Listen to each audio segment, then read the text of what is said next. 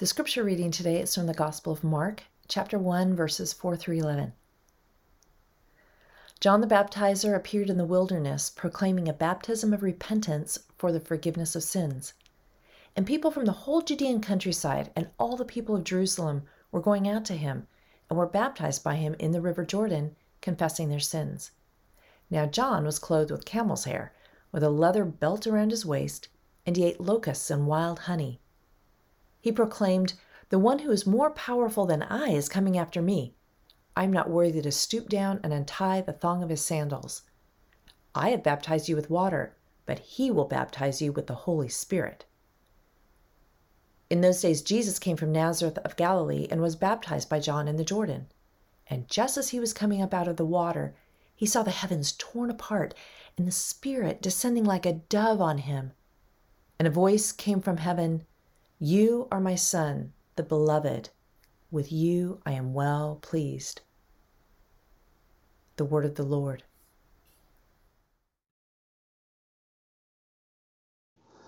Let us pray. Gracious God, we ask that you meet us here now.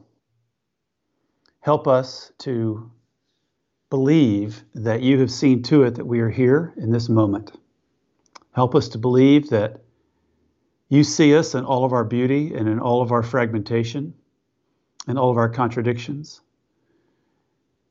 And you're not surprised by that.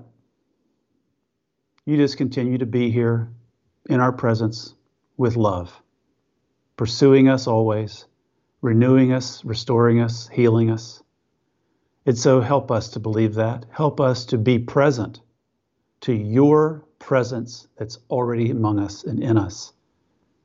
Give us grace today to believe you have something you want us to hear. And so help us to be receptive, we pray. In Jesus' name, amen. Well, today on the church calendar is called the baptism of our Lord. Many churches, I would say majority of churches all over the country, all over the world, are going to be talking about the baptism of Jesus today. I love baptisms, by the way. Weddings and baptisms. I've done a lot of both. I've been very lucky pastor to do as many as I've done. It makes up so, for so much of the heartbreak of ministry, to be completely honest. I remember my own baptism. I was raised uh, in the Southern Baptist Convention, Lakeside Baptist Church, Lakeland, Florida. I was 12 years old. I was dressed in a white gown. I remember being dunked by the pastor, Cornelius Davis, and coming out of the water, feeling the obvious presence of freezing cold air because it was freezing in that church. Whew. And I just remember whew, kind of being woken up by that. Not very spiritual. So we have a better baptism story today the baptism of Jesus. The first question that comes to mind when the phrase baptism of Jesus is why? I mean, I can understand, Fred, why you need to be baptized. but Jesus? let's talk about that in a second. But first, a brief introduction to Mark's gospel because we're going to be spending a little time in the book of Mark and the book of John throughout the spring. It was the first of all the gospels. And I want you to know that Mark is going to feel like he's in a hurry. He skips past all the birth and shepherds and all the time stuff we just spent contemplating. He goes straight to the action. He'll use the word immediately around a hundred times in the gospel. Mark is like this man who burst into the room and says, Guess what happened? That's Mark. I'm going to tell you about this, and then this happened, and then this, and immediately, and immediately, and immediately, and immediately. He's practically out of breath, it seems. He's going to tell you as much as he can really fast. So he's not going to give you a lot of detail. That's Mark. So buckle up. He's got a lead foot as a storyteller. And for those of you who like short and to the point Shermans, excuse me, Shermans, for those of you who like short and to the point sermons, and that would be all of you, mm-hmm. Mark is your man. Then there is this character, John the Baptist. He's out there 15 miles east, straight downhill from Jerusalem, in the muddy waters of the Jordan, which are fed at its beginning in what is now Lebanon from the snowmelt of Mount Hermon. I remember, seeing the Jordan for the first time, thinking they would Why would anyone get baptized in this muddy water? It didn't square with the pristine images I grew up with as a child. And John the Baptist is an odd one. Mark tells us he was clothed with camel's hair, with a leather belt around his waist, and he ate locusts and wild honey. Eccentric. He was baptizing. Think ancient cleansing ritual, because that's what he was doing for the forgiveness of sins. And so people came confessing their sins. John was happy to baptize, but it was more than just abandonment of personal sin that John was calling for. He was baptizing them into something, to get ready for something much larger, much more comprehensive. God is getting ready to act, John would say, and you want to be a part of this. God is bringing about a new way of organizing the world and the, the way, from the way the world is typically ordered by the powers that be. And of course, in John's in Mark's in John's world, that would be Rome, the empire, with its values of violence, coercion, acquisition, inequality, injustice, lies.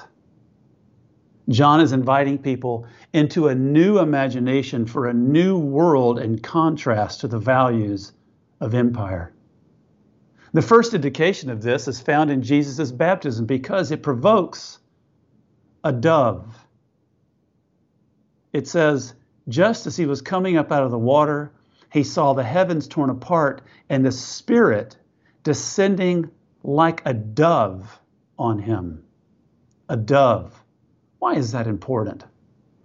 Let me introduce you to something called ancient Roman augury, A G U R Y. Augury is the practice from ancient Roman religion of interpreting omens from the observed behavior of birds. Game of Thrones, anyone? When the individual known as the augur interpreted these signs, it is referred to as taking the auspices. So, Mark, we believe, wrote his gospel while in Rome, somewhere in the late 60s or 70s. Any Roman reading Mark's gospel, believe me, was connecting the dots, the dots that I want you to connect as well. Connect to the subversive message of Mark's gospel. Here's the message the Holy Spirit, God, came upon Jesus, not in the form of an eagle, the symbol of the Roman Empire, but a dove. The eagle was the representative bird of the Roman Empire. It was on their seal, it was on their military standards, it was on their flags, etc., etc. Hawks and doves then and now are symbols of war and peace and violence and gentleness, and that Jesus was identified as God's beloved Son by a dove and not an eagle is instructive, deeply subversive, and absolutely beautiful. This conveys actually the same message of Jesus coming to Jerusalem on a donkey instead of a war horse on Palm Sunday.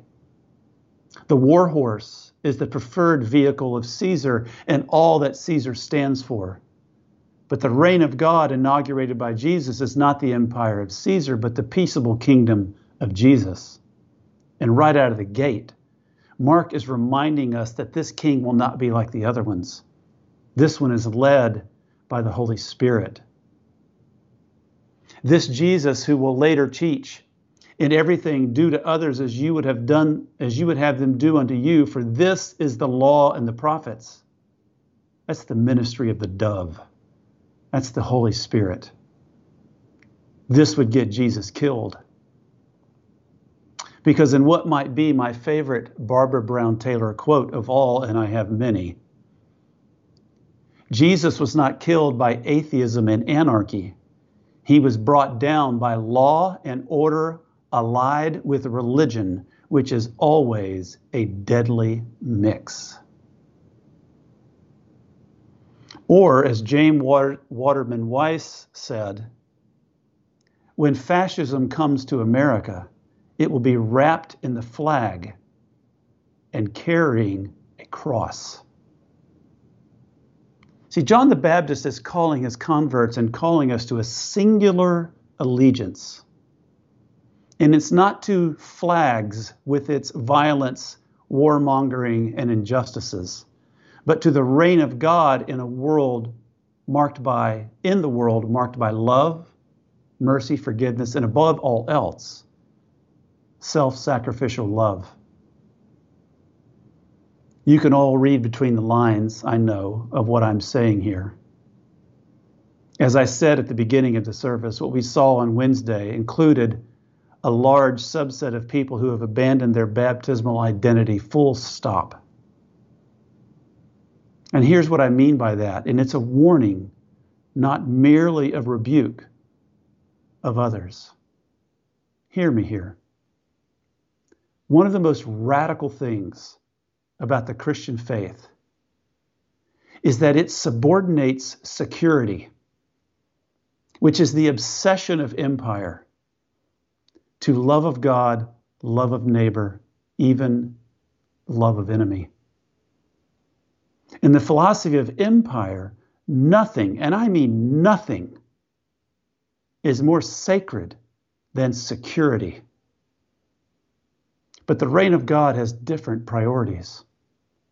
They might get you killed. It did Jesus.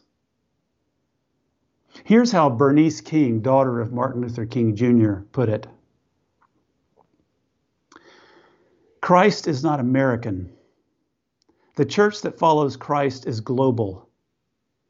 Churches in the U.S. should not be embassies for America, but for the kingdom of God. The national anthem is not a gospel song and the nationalistic rhetoric of America first is contrary to Christ.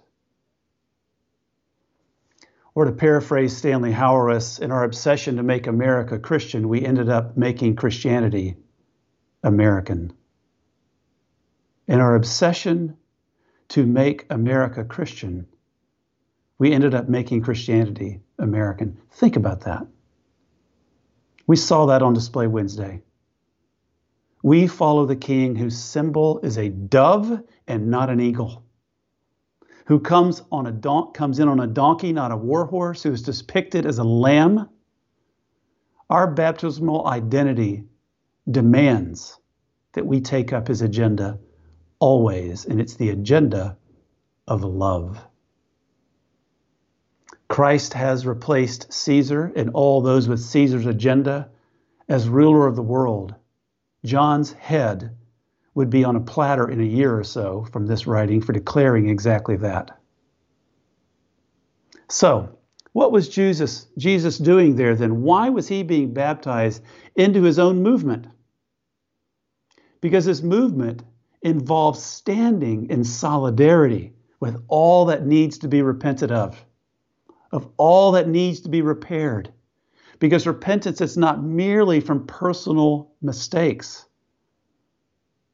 it is from complicity in the systems of empire. Complicity which one cannot avoid when sin is thought of not only as personal peccadillos, but systematic and structural. This is why not everyone gathered by the Jordan River that day stepped into the water with John. The religious professionals interested in maintaining the status quo that profited them with power and privilege would have none of this baptism. Sure, they would be people who would go to great lengths to repent of sin and promote fastidious law keeping. In their mind, though, repentance is what other people needed to do. It's what the sex workers needed to do, and the tax collectors, and the thieves, and the adulterers, and the drunkards, and so on. But Jesus upsets everything by traveling all the way from Nazareth to step into that river. It was a scandalous act. How can Jesus, the sinless one, be baptized for repentance? It might help us to look closely at the most common prayer of confession, perhaps utilized in almost all ancient liturgies. That confession goes like this We pray, most, pers- mer- we pray, most merciful God. We confess that we have sinned against you in thought, word, and deed. Do you understand now how Jesus, in his sinlessness, can pray that prayer? He's not going to say, most merciful God, I have sinned against you in thought, word, and deed. But Jesus can so join humanity that he is willing to be identified with our sin, our problem. Jesus joins the human race and is willing to pray, We confess we have sinned. Because in the great systems of sin, we can't always pin things on any one person. But the systems of oppression are there and are the greatest single source of human suffering, creational suffering, and injustice in the world. And dismantling them involves all of us saying together, We have done this. We have participated in this. We breathe this air. We have no choice but to be participating in this in many ways because we are so, it feels, so caught up in it. And so we must intentionally seek to dismantle this. And it begins with the repentance. We are, as you all know, dealing with the systemic sin of white supremacy coupled with Christian nationalism. Do you want to do the work of repenting? This, this is the good work Jesus joins you in. Join us this Thursday as we offer another class to help you understand and interrogate and, yes, repent of how white supremacy has imprisoned you and hurt so many others horribly. The gospel of Jesus is about the liberation of all people. I've been talking a lot about what we must do. And yes, you must step into the Jordan with Jesus. But I want you to know that this is also about simply receiving. Receiving. About your being receptive to hearing the same words spoken over Jesus, spoken over you. Jesus hears from, seven, from heaven words he will never forget. You are my son, the beloved. With you I am well pleased. You, Janet. You, Debbie. You, Dawn. You, Ryan. You, Alex. You, Jared. You, Wendy. You, Mary. You, Mark. Say your name and hear you are my child, the beloved. With you I am well pleased. Because, friends, it is as we follow Jesus into the Jordan that our ears are cleaned out and we can finally hear the words that have been spoken over us for eternity. You are the object of God's, God's affection, which is why you have a soul for you to receive the affections of God into your life, that your purpose from here on is to explore your belovedness to God. And it's a gift to grow into over time. And before you have done anything to look good, to look better, to keep the approval coming, God's attitude towards you, the unshakable affection which God has for you, which is the core of your identity is that you are the beloved. You are the beloved child of God. Don't you know this is a moment that Jesus carried with him throughout his life?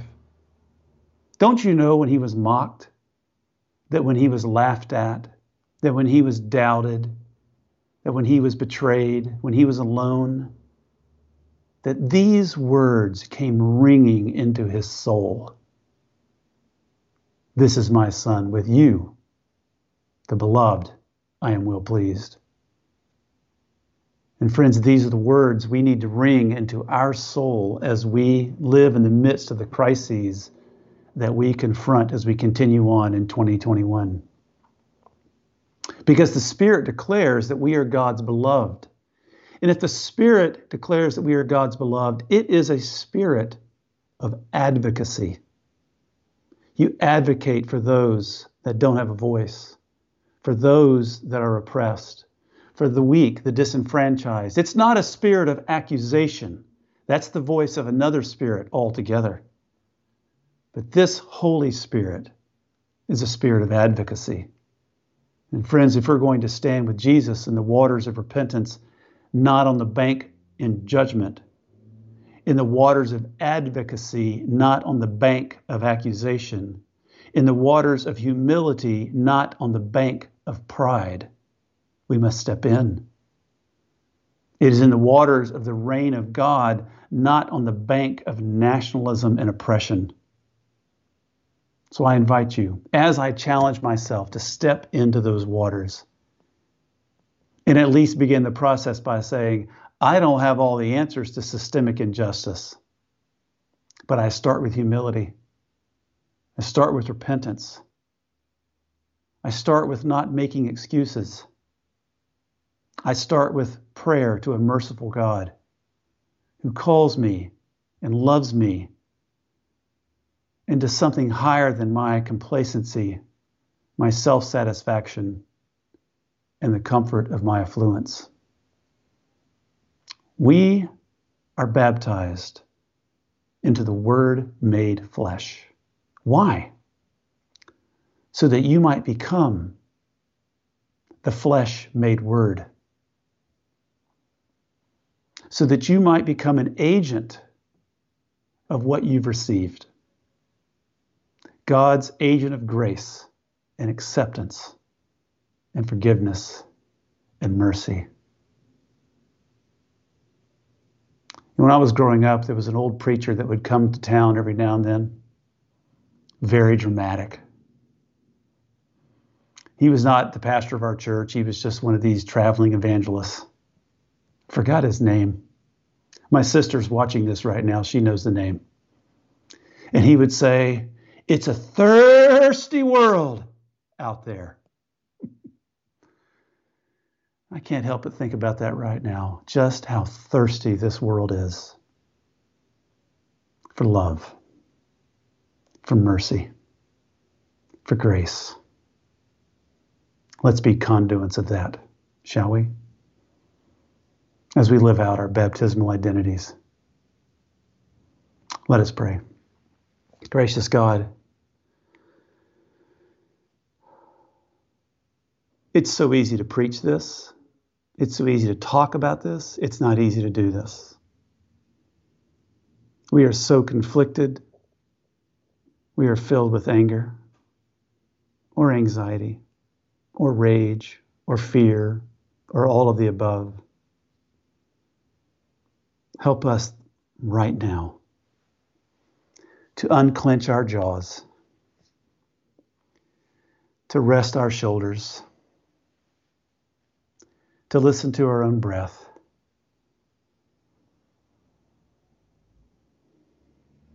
And to rest in your loving presence, that we might be grounded in the words you speak over us calling our name and telling us that we are your beloved children and that you delight in us. Give us grace to believe that today, we pray. In Jesus' name, amen.